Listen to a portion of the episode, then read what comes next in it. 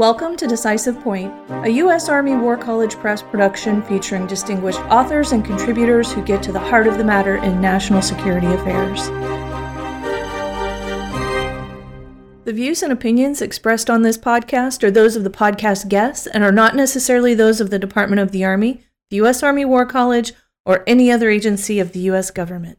Decisive Point welcomes Colonel George Shatzer, Director of the Strategic Research and Analysis Division in the Strategic Studies Institute at the U.S. Army War College. Colonel Shatzer authors the SRAD Director's Corner in Parameters. In the 2022 summer issue, he covers Russia and Ukraine.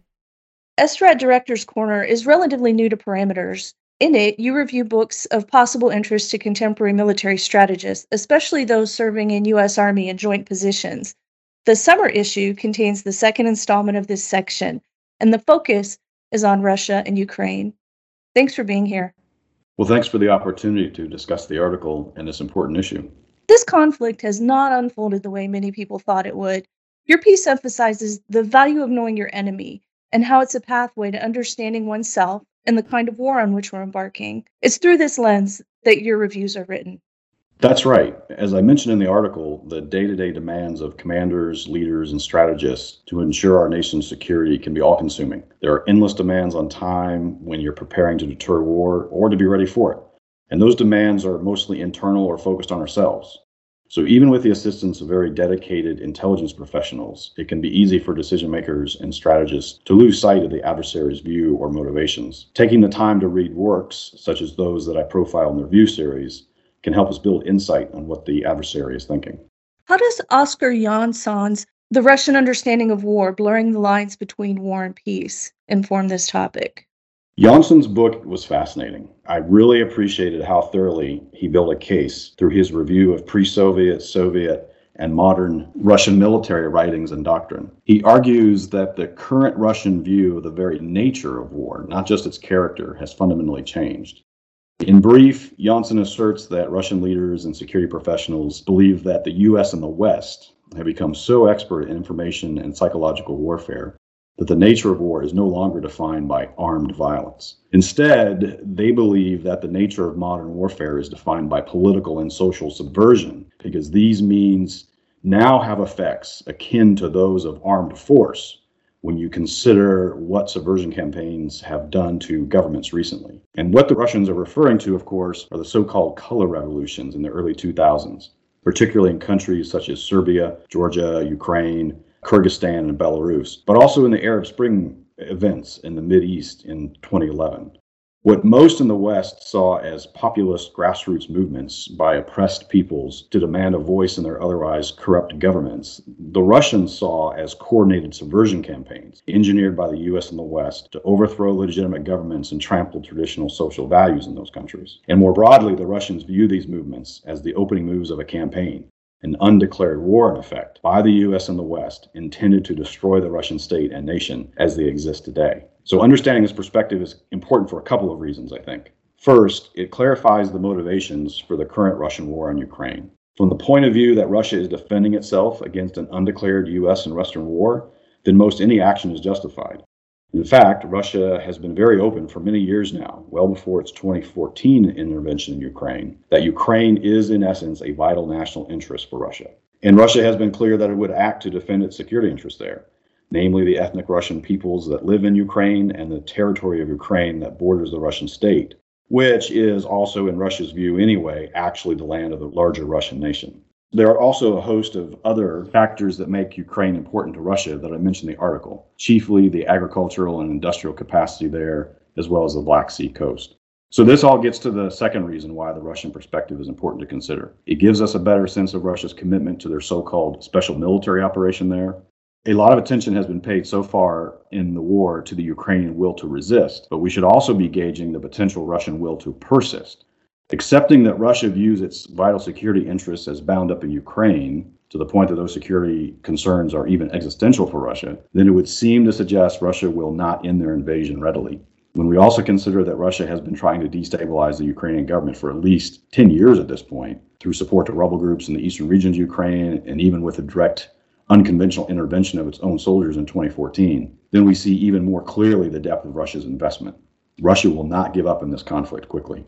Neil Jesse's learning from Russia's recent wars, why, where, and when Russia might strike next was your next choice. What does it add to the conversation? Neil Jesse's book brings in an additional layer of analysis on past Russian modern interventions and aggressions since the end of the Soviet Union. Particularly, he focuses in on the Nagorno Karabakh dispute in Azerbaijan, the civil war in Tajikistan, the Transnistria conflict in Moldova, the Abkhazia and South Ossetia conflicts in Georgia, the wars in Chechnya, but especially the 2014 intervention in Ukraine. Jesse's commentary on Russia's actions in Ukraine in 2014, which he wrote in 2020, I think were particularly insightful. Despite corruption issues and other problems in the Ukrainian government, Jesse contends that Ukraine actually did a fair job at dealing with the resistance groups and Russian infiltrations. He argues that it managed to stabilize the security situation and largely thwarted Russia's primary aims. His analysis makes one wonder what lessons Russia might have failed to learn in 2014 about Ukrainian resilience, actually. Additionally, from his assessment of past Russian interventions, Jesse lays out a pattern of operations that Russia might use in a future conflict with Ukraine. And those assessments actually seem to hit the mark exactly with what we see going on there today. Subversive activity to destabilize the situation, deployment of regular military forces, information campaigns, eventual violation of borders, seizing terrain, and the threat of nukes as strategic blackmail. As Jesse correctly concludes, quote, the Russian threat to Ukraine is the most obvious and the most constant. There's no shortage of books on this topic. In fact, you very kindly suggest some at the end of your article. Why did you choose these two to focus on? What I try to do with the article series is review one work that has a more, you know, theoretical policy or strategic focus and pair it with a review of a second book that is still strategic but offers a deeper look at theater strategic or even operational questions. I did that in the first article with reviews on two excellent books examining the security challenge China poses to the US. So Jonsson's Blurring the Lines and Jesse's Learning from Russia's Recent Wars are a very good companion set of books. They're both concise at about 200 or fewer pages each. But both still manage to pack in an impressive amount of detail and some thoughtful analysis that I find very relevant to understanding what's happening in Ukraine today. And together, the two books do a great job of encompassing theory, policy, strategy, and operations in a way that I think leaders and strategists will find useful. There are plenty of other books worth considering on this topic, and I do list a few of those at the end of the article. But I recommend these two as fine places to start if someone is looking for short, insightful works. I wish we had more time. I need to wrap it up, though. What are your final thoughts before we go?